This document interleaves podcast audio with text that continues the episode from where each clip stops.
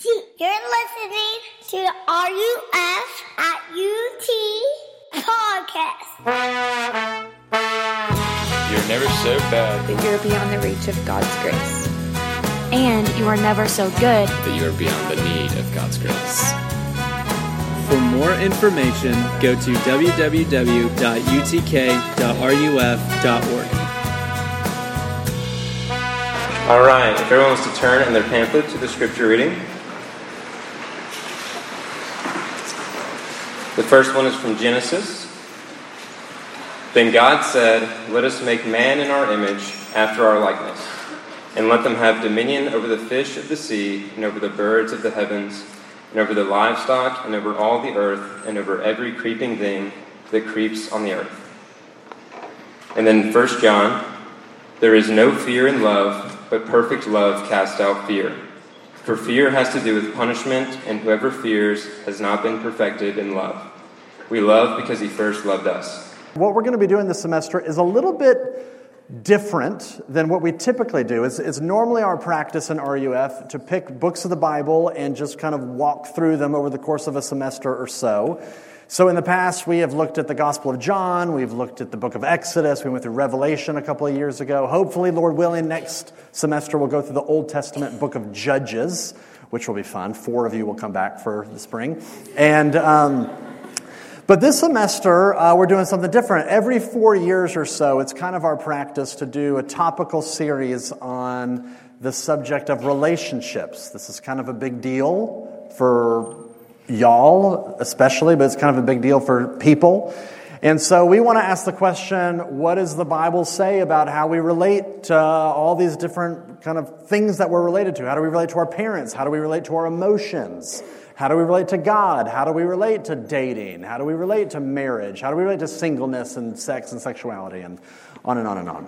So that's kind of what we're doing this semester. And to begin tonight, I want to start off by asking you a question that might sound weird. And it might, I don't know how it's going to land with you, but here's my question. This is rhetorical. You don't have to answer this. But here's the question. What are people for? Have you ever thought about this? Like, why are you breathing right now? Like, why do you exist? If I were to ask you to come over to my house because I had some stuff that I needed to get done around the house, and let's say that I needed help, particularly from you, to help hang a picture on the wall. So I've got the spot on the wall that I want. I've got the picture. I've got the nail, and I'm about to do it. I said, "Hey, let me see your iPhone real quick." And you hand me your phone, and I use your phone to start hammering the nail in, and the front is shattered, and pieces of glass are flying, and if the nail's not going in, and I hand you back your phone, I'm like, "Dude, your phone sucks. Can't even hammer a nail in." You would be confused, angry. You'd feel all sorts of things in your emotional pie chart. And the reason being is because a phone was not designed to be a hammer. It sucks as a hammer. It's not a very good hammer. That's not the reason why it was designed. The phone was designed for me to check Instagram. And that was a joke.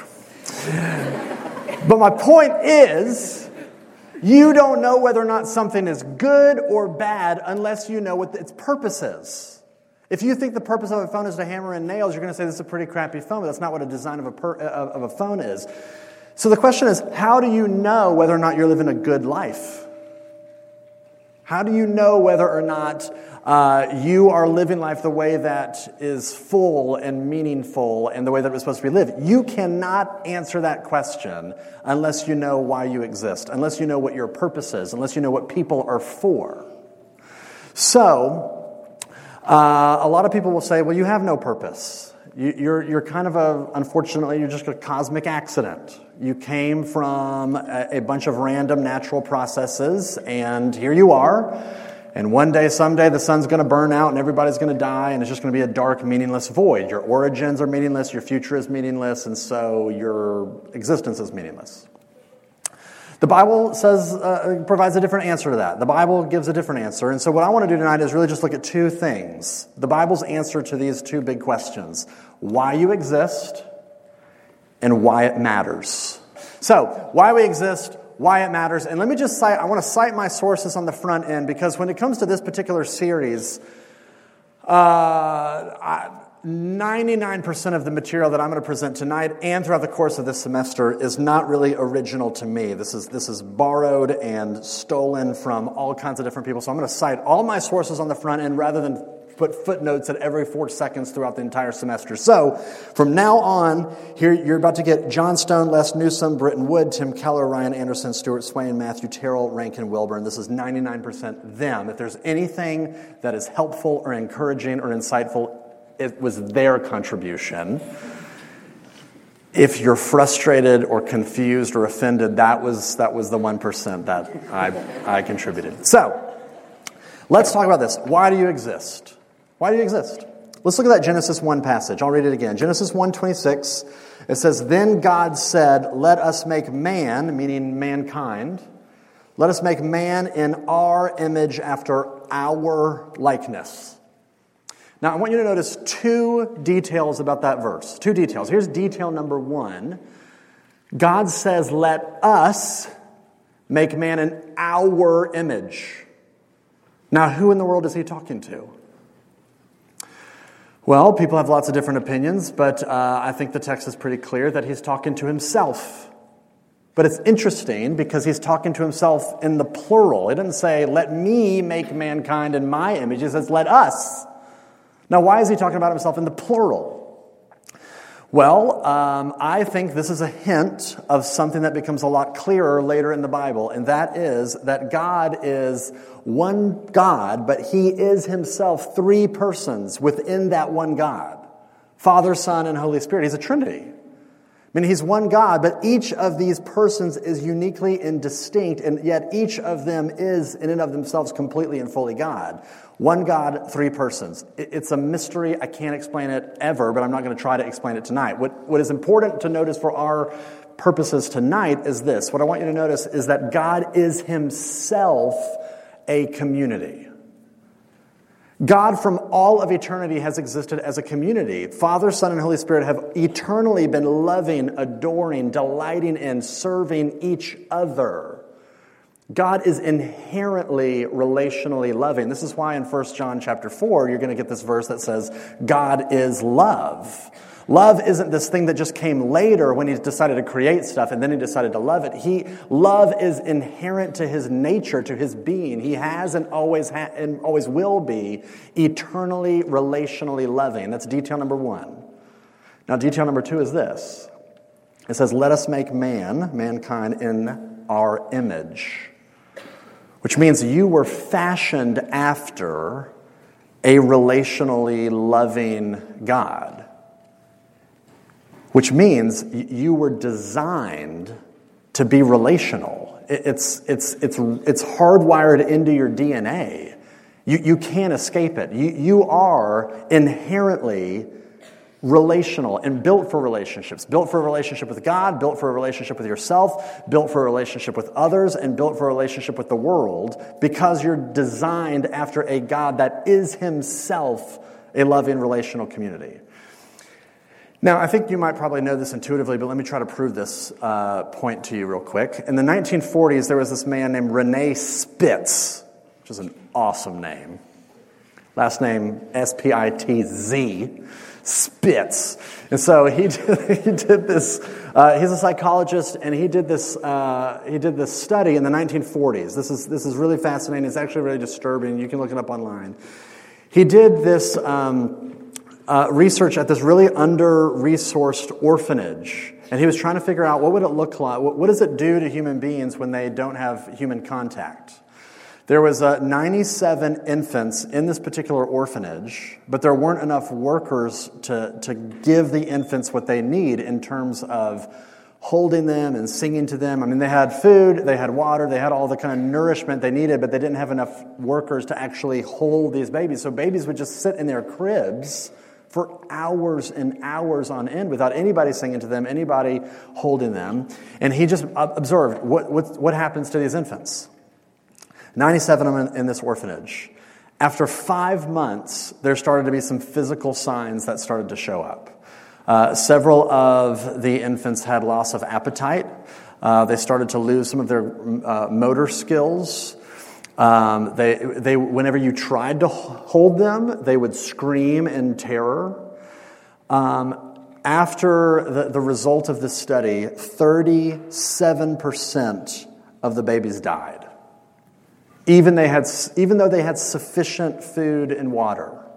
And of the 97 babies that were in this orphanage, 3 years later, after 3 years of research, only 2 could physically walk.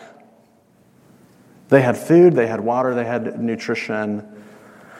Now, his study is pretty disturbing, but I think what his research shows is actually really fascinating. He's showing you that you were designed, you were made for relationships, and you can't live without them. Like, relationships are not just a nice little add-on. If you have them, great. If you don't, NBD. It's like you need this like you need oxygen. You need this like you need water. Isn't it fascinating that solitary confinement is the worst form of punishment that we've come up with in this country? I mean, if you think about it, we really want to punish somebody bad. You've been really bad. We're going to punish you. And our idea is, we're going to cut off all human connection from you. And there's been obviously interesting studies that have come out of that as well, that you put somebody in solitary confinement for an extended amount of time and they begin to unravel as a person. Here's my point. Relationships are the stuff of life. It is woven into the fabric of the universe. You were designed, you were built, you were made for relationships. This is why, if you're new to UT, freshman, transfer, when you came in, you may have thought about this consciously, you may have thought about this unconsciously, but you had a plan about how you were going to form relationships. You showed up and you said, I'm going to join a fraternity, I'm going to join a sorority, I'm going to check out campus ministries, I'm going to go to a church, I'm going to sign up for intramurals, I'm going to do activities, and your game plan was designed for what purpose? I want to meet people. I need to connect with people. Where are the people? You even thought through what you were going to wear in order to connect with certain types of people. Who to impress, who to get in with, who to fit in with. Your clothing was your way of saying, I want to fit in with that kind of person, that type of person. And even if you didn't show up with a particular plan about how you were going to connect with people, my guess is you showed up with some level of anxiety or worry. Am I going to find friends here? Who am I going to sit with at the football game? Who am I going to tailgate with? Who am I? Will I find friends here like the ones that I had in high school? Or maybe for some of you, it's like, will I find friends that are not like my friends in high school? And for you upperclassmen, my guess is the thrill of coming back in the fall semester, the excitement of being back, why you're so excited these first couple of weeks is not because of football. It's not because of your classes. It's because you're excited to see people, your friends, your people. People that you haven't seen all summer long. Here's my big point. My big point is this, is that because you were made in the image of a loving relational God, you were designed for relationships. You were made to be loved and to love. That's why you're breathing right now. That's why you exist. You were made to be loved and to love, which means this. It means you don't have to feel guilty about really wanting friends. That you don't have to feel guilty about having a desire for a boyfriend or a girlfriend or like, I want to be married one day. Like, that desire isn't immature. That desire isn't immaturity. It's not sub-spiritual. It's not worldly. It's you being a human. You were designed for a relationship. You were built to be loved and to love. That's why you exist. Now, that's a big claim. So I want to secondly talk about why that matters. If that's true, why does it matter? Well, here's why this matters. Because if it's true that relationships are it's woven into the fabric of the universe, this is why you're breathing right now, then this means that relationships have the most potential to hurt you. Relationships are so powerful because it is the very stuff of life. They have the most potential to hurt you. I'm going to date myself here. I don't know if y'all have seen the movie Up in the Air. It came out about 10 years ago. George Clooney. I got a thumbs down. So I'll give you the quick plot anyway.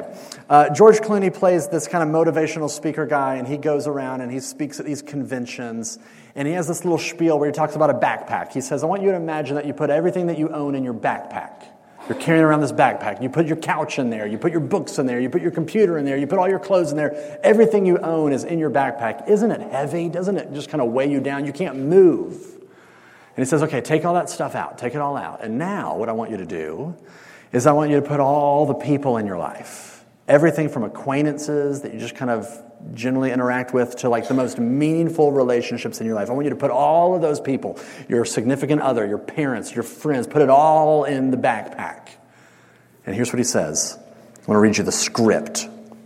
Quote, he says, feel the weight of that bag. Make no mistake, your relationships are the heaviest components of your life. Feel the straps cutting into your shoulders, all those negotiations and arguments and secrets and compromises. Now, set that bag down. You don't need to carry all that weight. Some animals were meant to carry each other, to live symbiotically over a lifetime. Star-crossed lovers, monogamous swans. We are not one of those animals. The slower we move, the faster we die. We are not swans. We're sharks.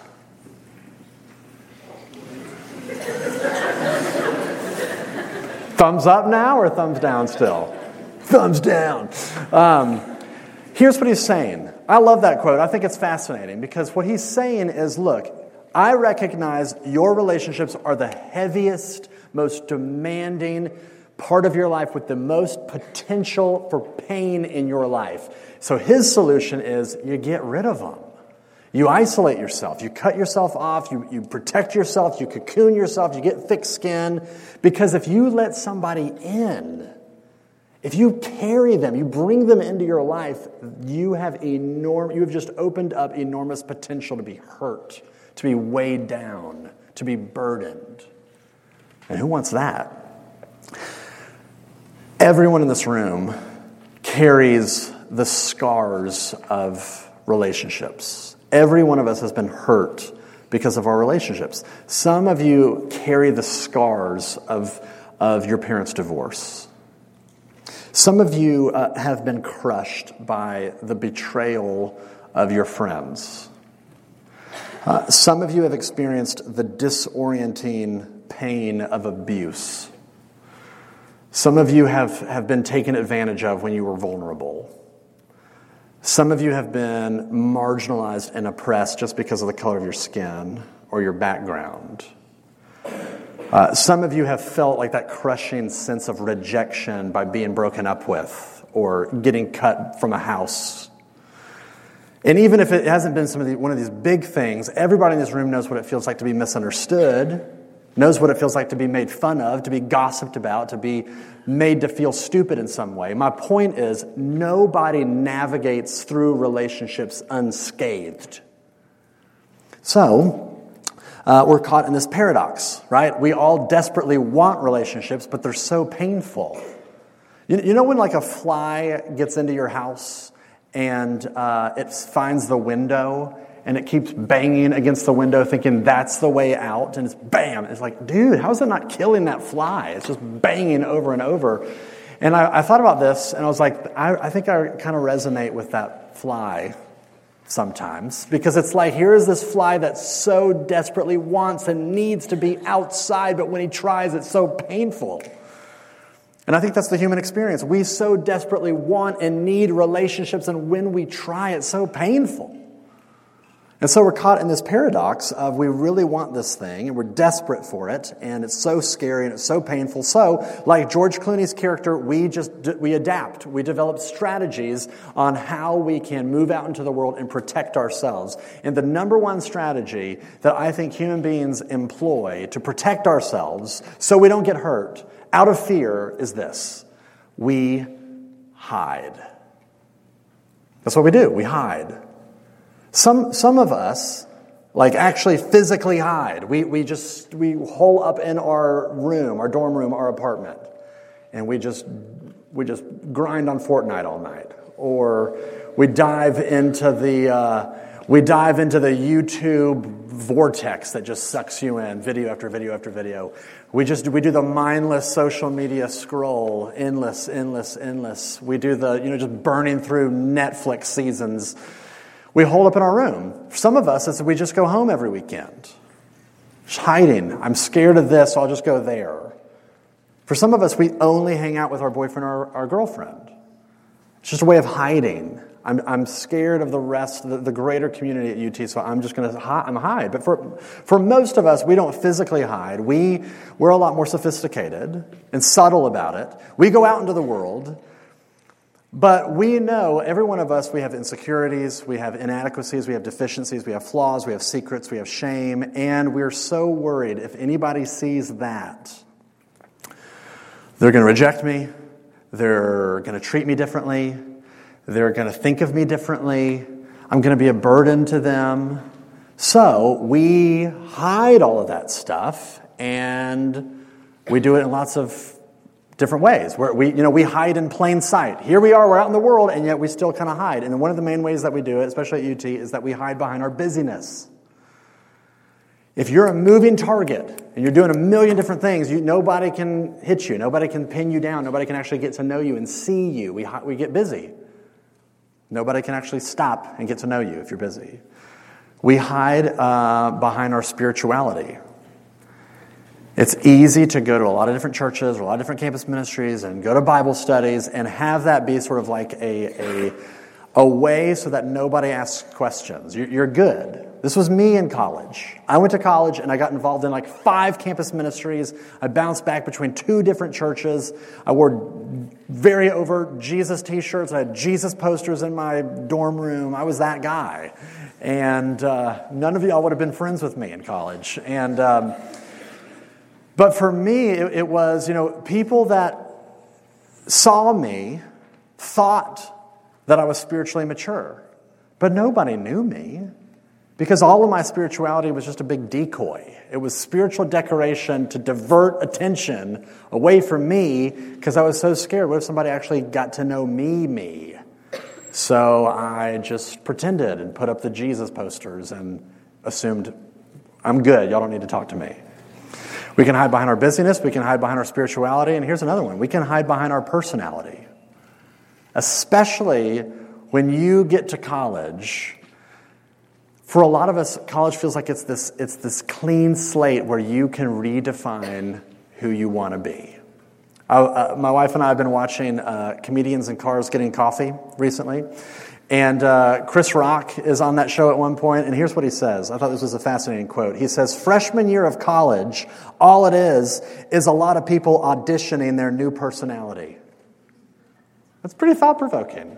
Freshman year is just you auditioning your new personality because it really is easy. This is not everybody, but it really is easy to show up and be like, nobody knows me. Nobody knows where I came from. I get to start over. I get to be whatever I want to be. So I want to be the funny, quirky, weird guy in college.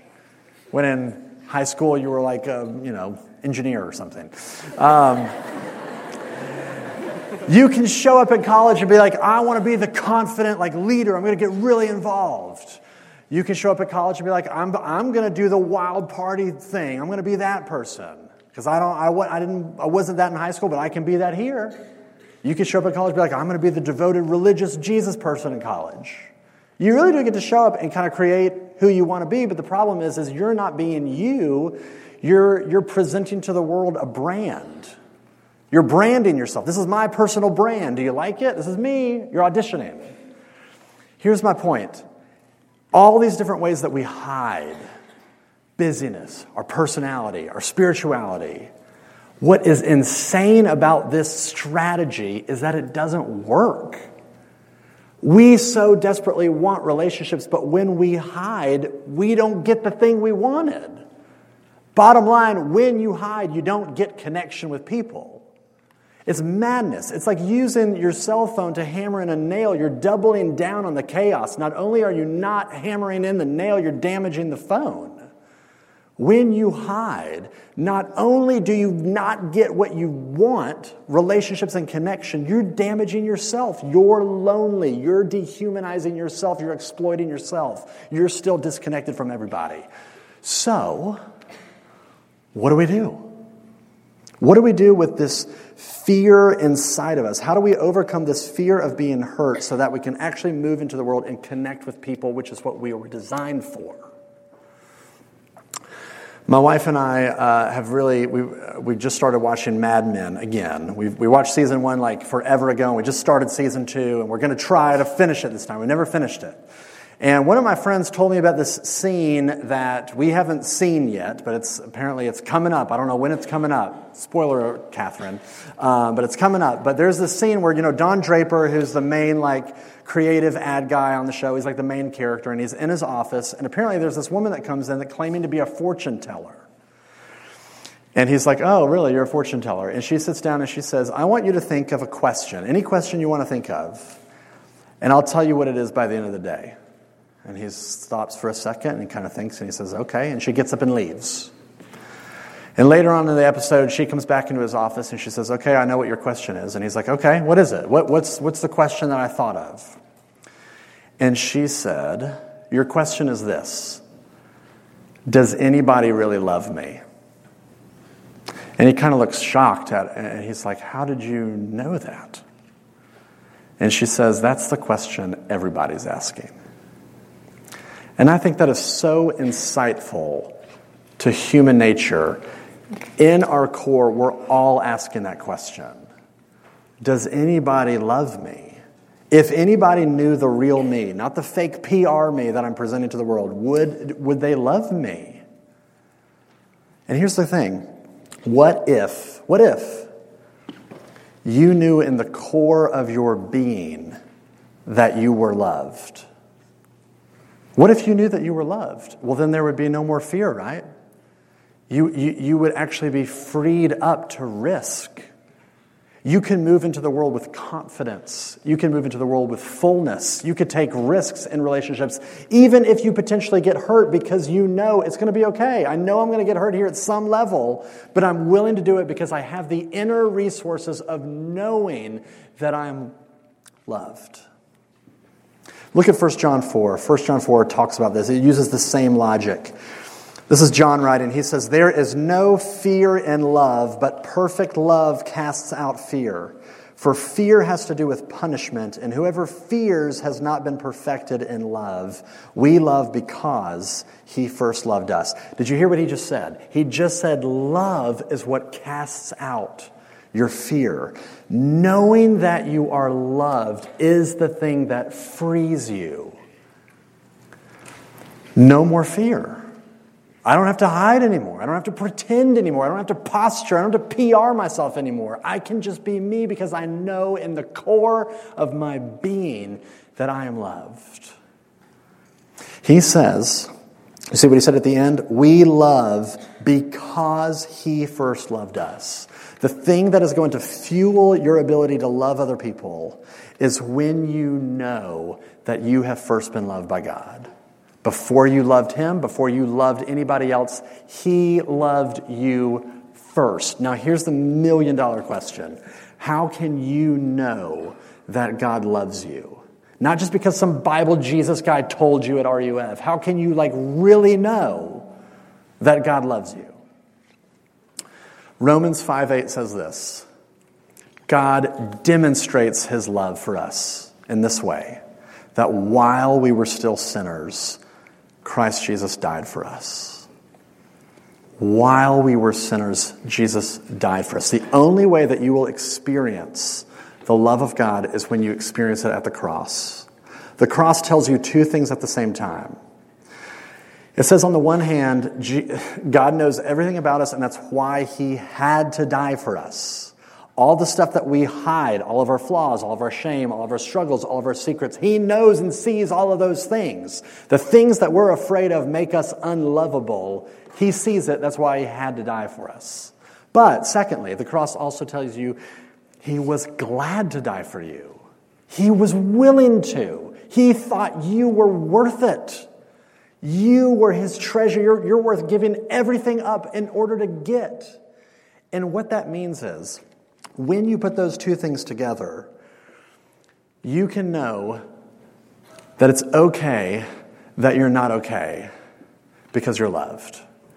Here's what Tim Keller says. Tim Keller puts it this way. To be loved and not known is comforting, but it's superficial. To be known and not loved, well, that's our greatest fear. But to be fully known and truly loved is, well, a lot like being loved by God. The gospel says you are completely known and you are utterly and unconditionally loved. And if you know that in the core of your being, that is what casts out fear. That's what enables you to move into the world with wholeness and fullness and the ability to risk, the ability to be vulnerable, the ability to actually be hurt. And to say, at the end of the day, it's okay because I know in the core of who I am that I am loved. And so here's the question for you tonight. Do you know that? Do you know that you are loved? And if you don't, and if you are iffy about that, then my invitation would be for you to look at the cross, to focus on the cross, to meditate on the cross, and to let it define you, and to let it melt you, and to move you. What do you think this semester would look like if you entered into it? And you entered into all your relationships, your dating relationships, your roommate relationships, your sorority and fraternity relationships. If you entered into the network of relationships that are in front of you, what if you entered into all of those relationships with a deep, deep confidence that the God of the universe loves you and delights in you? I think everything would be different.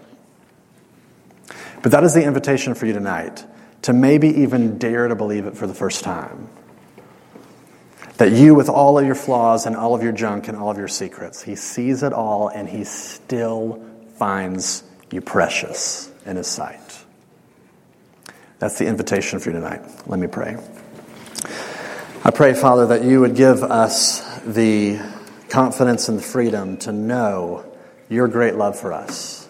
That you loved us even when in our own eyes we see ourselves as unlovable.